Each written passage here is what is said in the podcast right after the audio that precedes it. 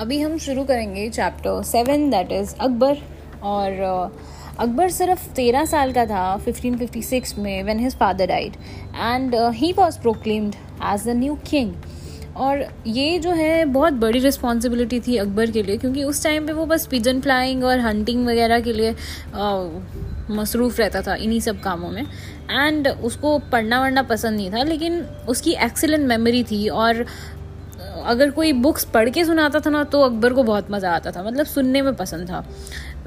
वो बहुत यंग था तो his guardian Bairam Khan became the regent और उसके नाम पे अकबर का नाम यूज़ होता था और बेसिकली रूल कर रहा था बैरम खान। और वही गवर्नमेंट के मैटर्स देखता था एडमिनिस्ट्रेशन देखता था अनटिल अकबर इतना बड़ा हो गया कि वो खुद अपने काम कर सके। और हिमायू के पास इतना टाइम ही नहीं था, जब वो वापस आया पर्शिया से, जब उसने देखा कि शेरशाह की डेथ हो गई है और नदन इंडिया खाली पड़ा है, जब वो वापस आया, उसके बाद उसे स्ट्रेंथन करने का टाइम ही नहीं मिला मुगल एम्पायर को, क्योंकि एक साल के अंदर ही ही डाइड और ये सारा काम अकबर के हिस्से आता है। और सबसे पहला जो कन्फ्लिक्ट हुआ अकबर का, वो हेमू के साथ हुआ। और हेमू जो था, वो जनरल था, अफगान प्रिंसेस का एंड वो अपने आप को इतना स्ट्रॉन्ग कर चुका था इन द किंगडम ऑफ़ शेर शाह सो एक और बैटल हुआ है पानीपत में बिटवीन बैरम खान एंड हेमू बैरम खान ने चैलेंज किया था सॉरी हेमू ने चैलेंज किया था बैरम खान को. And Hemu was defeated in this and Akbar जो है ही री ऑक्यूपाइज दिल्ली एंड आगरा जो मुगल एम्पायर ने लूज कर दिए थे. अब फिर से क्या होता है? मुगल पावर जो है री एस्टेब्लिश होती है नॉर्थ इंडिया में. There was a short period Humayun की डेथ के बाद दोबारा से मुगल एम्पायर में थोड़े से कन्फ्लिक्स हुए हेमू पावरफुल हो गया बट अगेन जो है अकबर वो सारे एरियाज़ वापस ले लेता है एंड uh, जब अकबर की एज होती है जो पहले जो हुआ हेमू के साथ वो बैटल में उसको डिफीट किया बैरम खान ने उसके बाद अकबर जब अपनी एज में आ गया तो उसने डिसाइड किया कि अब हम बैरम खान की रिजेंसी तो ख़त्म कर देंगे और मैं खुद गवर्नमेंट देखूँगा गवर्नमेंट के अफेयर्स देखूँगा। और he establish himself at Delhi and Agra and he decided to extend his power to other parts of the country as well he proceeded to conquer various other important towns and forts such as Gwalior Fort and Ajmer and Jaunpur. And uh, Akbar ने kingdom of Malwa को भी annex किया and इससे ये हुआ कि Rajput kingdoms जो थे वो अकबर के किंगडम के नेबर नेबरिंग किंगडम्स बन गए। एंड अकबर जो था फ्रेंडली रिलेशंस थे उसके राजपूत के साथ। And uh, in friendly relations को मेंटेन करने के लिए Akbar entered in to a marriage land between his family and various Rajput families and उसने बहुत सारी राजपूत प्रिंसेस से शादी की। And his policy of friendship and alliance with the Rajput made his own power stronger and जो high officers थे administration uh, के बहुत सारे ऑफ़िस जो हैं उसने उन राजपूत प्रिंसेस के रिश्तेदारों को दिए। सम of his most important and loyal officers and advisors were Rajput Rajputs have uh, taken an important place in the Mughal Empire क्योंकि अकबर ने बहुत सारी शादियाँ की थी राजपूत प्रिंसेस के साथ और उनको बहुत ज़्यादा स्पेस भी मिला मुगल एम्पायर में एंटर होने के लिए। बहुत सारे राजपूत ऐसे थे such as Raja Man Singh and he also had to fight against those Rajput princes जो उसको अपोज कर रहे थे uh, जैसे कि राणा प्रताप एंड uh, दो पावरफुल फोर्ट्स थे राजस्थान के रणथम्बोर और चित्तौड़ वो भी मुगल्स ने कैप्चर कर लिया था। अकबर ने सोचा कि इंडिया एक है and he wish to control the whole country तो उसने अपनी आर्मीज़ को अलग अलग डायरेक्शंस में भेजा to conquer and he conquered Gujarat because uh, it was very important because revenue from the overseas trade of Gujarat came to the Mughal Empire. And uh, जितने भी मर्चेंट ट्रेड uh, करते थे गुजरात से uh, वो Arab और European uh, countries में सब जगह से ट्रेड करते थे। एंड वो जो ट्रेड का जितना भी रेवेन्यू आता था वो सीधे गुजरात में आता था। So Gujarat was very large area तो मुग़ल एम्पायर ने अकबर के अंडर यहाँ पे अटैक किया। And this area was very valuable because revenue था रिच था फर्टाइल लैंड था एंड प्लस पॉइंट था ओवरसीज ट्रेड था एंड बंगाल जो है, वो साउथ ईस्ट एशिया के ट्रेडर्स वहाँ पे विज़िट करते थे। चाइना डायरेक्टली ट्रेड हो पाता था वहाँ से। एंड मर्चेंट्स जो हैं स्पाइसेस भी एक्सचेंज करते थे एंड टेक्सटाइल्स भी एक्सचेंज होता था। और अगर हम बात करें 1595 में, अकबर की आर्मीज़ जो हैं, उन्होंने कश्मीर को कॉन्कर किया, सिंध को, उड़ीसा को सेंट्रल इंडिया को, कांधार जो अफ़गानिस्तान में उसको। और जो नॉर्थ है इंडिया का was under the Mughal control अगर हम बात करें इंडिया के बहुत सारे रीजन्स के साथ अच्छे कॉन्टैक्ट्स थे सेंट्रल एशिया पर्शिया के साथ एंड uh, ये सारे फ्रेंडली रिलेशंस इन एरियाज़ के साथ uh, अकबर ने इसलिए रखे ताकि वो नदन फ्रंटियर्स को सेफ़ गार्ड कर सके अच्छे से। Uh, और उसी के साथ साथ सेम टाइम में ट्रेड भी बढ़ेगा क्योंकि इन कंट्रीज़ के साथ ट्रेड अच्छा होगा तो ऑब्वियसली इंडिया का ट्रेड और मुगल अम्पायर में ही वो पैसा आएगा। सो so, ट्रेड भी बढ़ा एंड लेकिन असम और पेनिनसुला ऐसा एरिया था इंडिया में जो उस टाइम पे इंडिपेंडेंट था। और Akbar was not very interested in conquering the Deccan but later on he realize कि अगर उसका कंट्रोल डेकन में भी होगा तो पेनजुला भी उसके पास होगा। सो so, एक कैंपेन शुरू हुआ against the kingdom of Ahmednagar ये आठ साल तक कैंपेन हुआ। एज डेकन किंगडम्स जो थे they tried the best to try and resist the power of the Mughals and finally जो है Mughals annex Khandesh Berar and parts of the kingdom of Ahmednagar finally Mughals were successful in doing this Mughal empire जो है, अब extend हो गया था as far as Godavari river in the Deccan अगर हम मुगल एम्पायर की बात करें तो it was up to the Godavari river in the Deccan so Akbar was the emperor of the large part of India so जब वो डेकन का भी पॉलिसी शुरू हो गया नेक्सेशन का and he was successful up to a great extent so Akbar was the emperor of the large part of India after the annexation of south has started अगर हम एडमिनिस्ट्रेशन की बात करें तो मुगल एडमिनिस्ट्रेशन जो है it was the mixture of existing Indian system and some ideas which the Mughals had borrowed from Central Asia and Persia कुछ बहुत कम चेंजेस हुए थे in the administration of the village and the towns और earlier system को ही continue किया गया था एंड जितने भी लोकल ऑफिसर्स थे, वो हिंदूज थे. Sometimes far away villages people were hardly aware कि न्यू डायनेस्टी रूल कर रही है दिल्ली में, उनको पता भी नहीं था. But gradually influence of Mughal rule was felt धीरे धीरे होने लगा। एंड uh, जो बहुत इंपॉर्टेंट फीचर है मुगल एडमिनिस्ट्रेशन का वो था मनसबदारी सिस्टम और जितने भी नॉबल्स थे या ऑफिसर्स थे या सिविल सर्वेंट थे उनको एक रैंक या फिर मनसब दिया जाता था। And he was known as mansabdar और जो रैंक था it was valued in terms of mounted soldiers that means अगर आपको दस रैंक दस रैंक मिला है तो you will have that many soldiers and the rank normally given to officers and nobles was valued from ten to five thousand जो भी ये रैंक दिया जाता था ना, ये पचास से दस से पचास पाँच हज़ार तक का वैल्यू रखता था. And it meant the number of number of soldiers the rank was held only by the officers during his life time ये हेरिडेटरी नहीं था रैंक जैसे पहले होता था. It was not hereditary and जो भी उनका बेटा होता था वो ये रैंक इनहेरिट नहीं कर सकता था. इवन इफ़ वो विश करे एम्पर की सर्विस ज्वाइन करने का तो अदर और तरीके थे but he could not join hereditary उसको कुछ नहीं मिलेगा. एंड अगर उसको अपॉइंट होना है तो उसको अपने रैंक में अपॉइंट होना है ठीक है?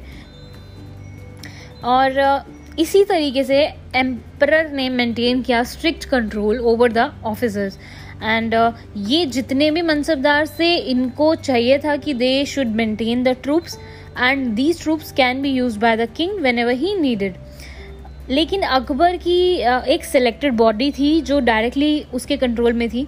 एक स्ट्रॉन्ग आर्टिलरी था so that there was little danger of the mansabdars using their troops against the emperor. So there was a selected body. जो डायरेक्टली ही अकबर के कंट्रोल में थी. एंड अकबर uh, जो है he ruled with the help of many officers most important इनमें से officers थे वज़ीर और बख्शी. वज़ीर जो है वो रेवेन्यू को देखता था और बख्शी जो है मिलिट्री ऑर्गेनाइजेशन को देखता था. दस wazir and bakhshi were two very important officers but इनमें से किसी भी ऑफिसर का पूरा कंट्रोल नहीं था किसी भी चीज़ पे. They had control but some control not the whole control and uh, the most uh, powerful person was still the emperor. There was chief steward khansaman जिसको कहते थे जो रॉयल हाउस होल्ड को देखता था। और चीफ काजी था जिसकी बहुत इंपॉर्टेंट पोजीशन थी हाईएस्ट पोजीशन थी जजिस के बीच में। अनदर uh, ऑफिसर्स uh, जो थे वो रिकॉर्ड रखते थे चैरिटेबल ग्रांट्स का डोनेशंस का जो भी एम्पर करता था उन सब का। और वज़ीर और बख्शी जो था, उनके अंदर बहुत सारे ऑफिसर्स थे जो उनके लिए काम करते थे। एंड सेंट्रल गवर्नमेंट न्यू कुछ भी जो एम्पायर में हो रहा था सेंट्रल गवर्नमेंट को सब पता था। एंड एम्पायर जो था एम्पर जो था, वो एडवाइस भी लेता था बाकियों से। एंड जनरली वो दीवान खास में लोगों को बुलाता था अपनी प्राइवेट ऑडियंस के लिए। And he use to take good suggestions from them and he was available to his subjects as well और लार्ज ऑडियंस की जाती थी, जिसको कहते थे दीवाने आम, जहाँ पे आप अपने प्रॉब्लम्स जाके किंग से बता सकते थे। या फिर वो अपनी बालकनी में आता था और his place known as jharokha और वहाँ के बाहर बालकनी के बाहर सब लोग इकट्ठा होते थे, अपनी प्रॉब्लम्स बताते थे, जो भी लोगों को होती थी। तो that means king was directly listening to the people और मुगल एम्पायर जो था it was divided into number of subas और provinces the pattern of administration जो कैपिटल में था it was repeated in each suba तो जो कैपिटल में चीज़ें होती थी ना वही चीज़ें सूबा में होती थी. And during the reign of Akbar हमें ये देखने को मिलता है वहाँ पे फिफ्टीन सूबाज थे. एंड uh, हर सूबा जो भी सूबे थे they were divided into sarkars and each of this into a number of parganas sarkars में डिवाइडेड थे देन सरकार्स इनटू परगनास. और जो group of villages group of villages कुछ चार पाँच विलेजेस मन के मिल के एक परगना बनाते थे. गवर्नर होता था प्रोविंस का, the subedar was a most important person in the province और सूबेदार जो था, वो बहुत इंपॉर्टेंट पर्सन था इन द प्रोविंस एंड वो एडमिनिस्ट्रेशन का ध्यान रखता था with the help of other officers जो दीवान था he kept records of the revenue from the land and bakhshi जो था रेगुलर न्यूज़ रिपोर्ट भेजता था कैपिटल में और नीड ऑफ़ द आर्मी को वही हैंडल करता था। जो भी सुबह में नीड है आर्मी की, वो बख्शी की रिस्पॉन्सिबिलिटी होती थी। और एक और ऑफिसर था जिसका ना, जिसके नाम से आज भी हम वाकिफ़ हैं टाउन्स और विलेजेस में नॉर्थ इंडिया में this was kotwal and he was in charge of town administration and police station are still sometimes called kotwali आप यूपी के एरियाज़ में देखोगे जहाँ पे ज़्यादा हिंदी बोली जाती है ना वहाँ पे आज भी कोतवाली कहते हैं पुलिस स्टेशन को। तो ये कुछ कुछ वर्ड्स हैं हमने यहाँ से लिए हैं। एंड कोतवाल का रिस्पॉन्सिबिलिटी ये था कि he would be catching criminals and He also inspected the weight and measures used by the merchants so that no one could be cheated by them. ठीक है? और एक और जो जॉब कोतवाल को करना पड़ता था वो ये था कि एक रजिस्टर रखता था वो सारे लोगों का जो भी नेबरहुड में रहते हैं उन लोगों के नाम होते थे उसमें या फिर जो फॉरेनर्स विज़िट कर रहे हैं उनके नाम लिखता था। एंड uh, इससे ये थोड़ा सा सेंसस ऑफिसर जैसा हो गया कि लोग जो रहते हैं उनका भी नाम और बाहर से जो आ रहे हैं उनका भी नाम। सो so, कोतवाली का थोड़ा कोतवाल का थोड़ा ज़्यादा काम था।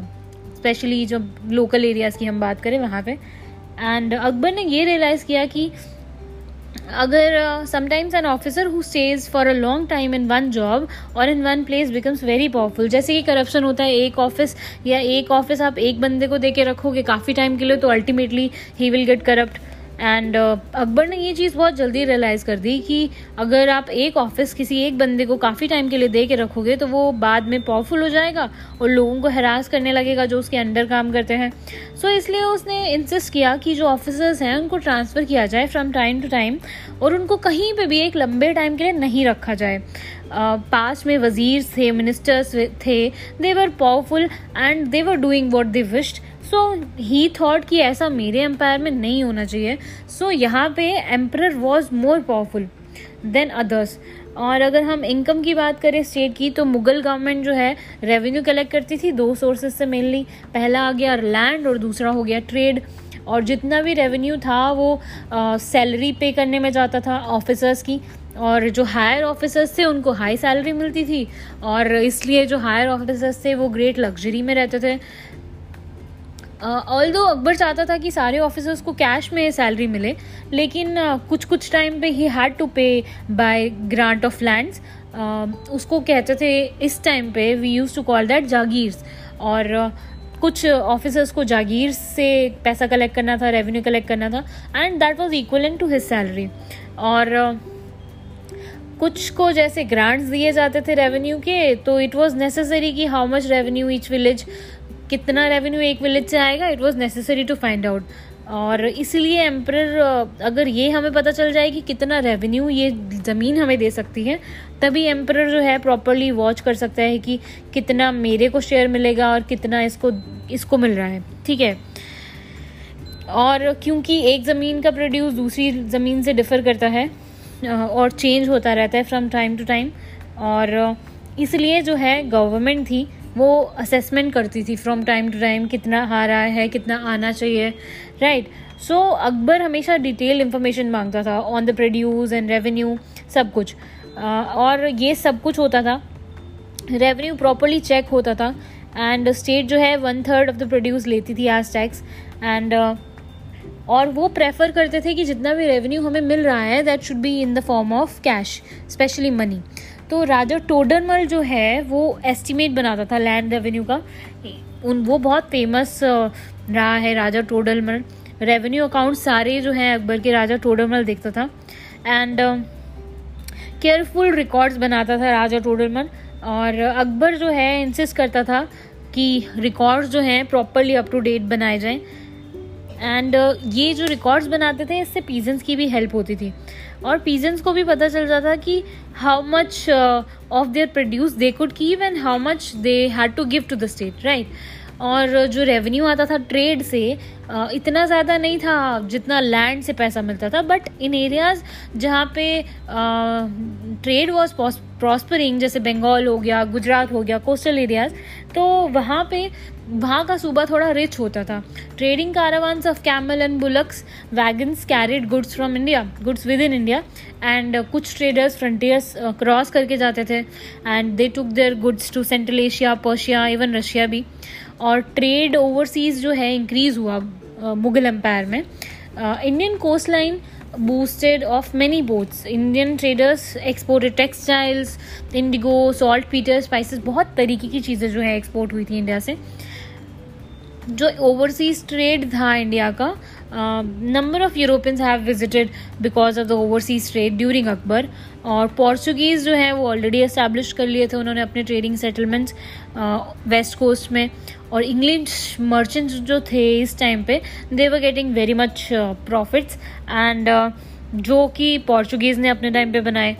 और इसलिए उन्होंने काफ़ी सारे लोगों को भेजा अकबर के कोर्ट में ताकि वो परमिशन ले सके कि कुछ जगह पे जहाँ पे पोर्चुगीज़ ट्रेड कर रहे हैं, हमें भी वहाँ पे ट्रेड करने की परमिशन दी जाए। बट अकबर इतना कीन नहीं था कि वो यूरोपियन ट्रेडर्स को परमिशन दे दे इतनी आसानी से। उसने थोड़ा टाइम तो लगाया है उनको परमिशन देने में। He had taken his time and then he has given the time the permission this was about Akbar his income and administration and uh, this is our chapter 7 akbar thank you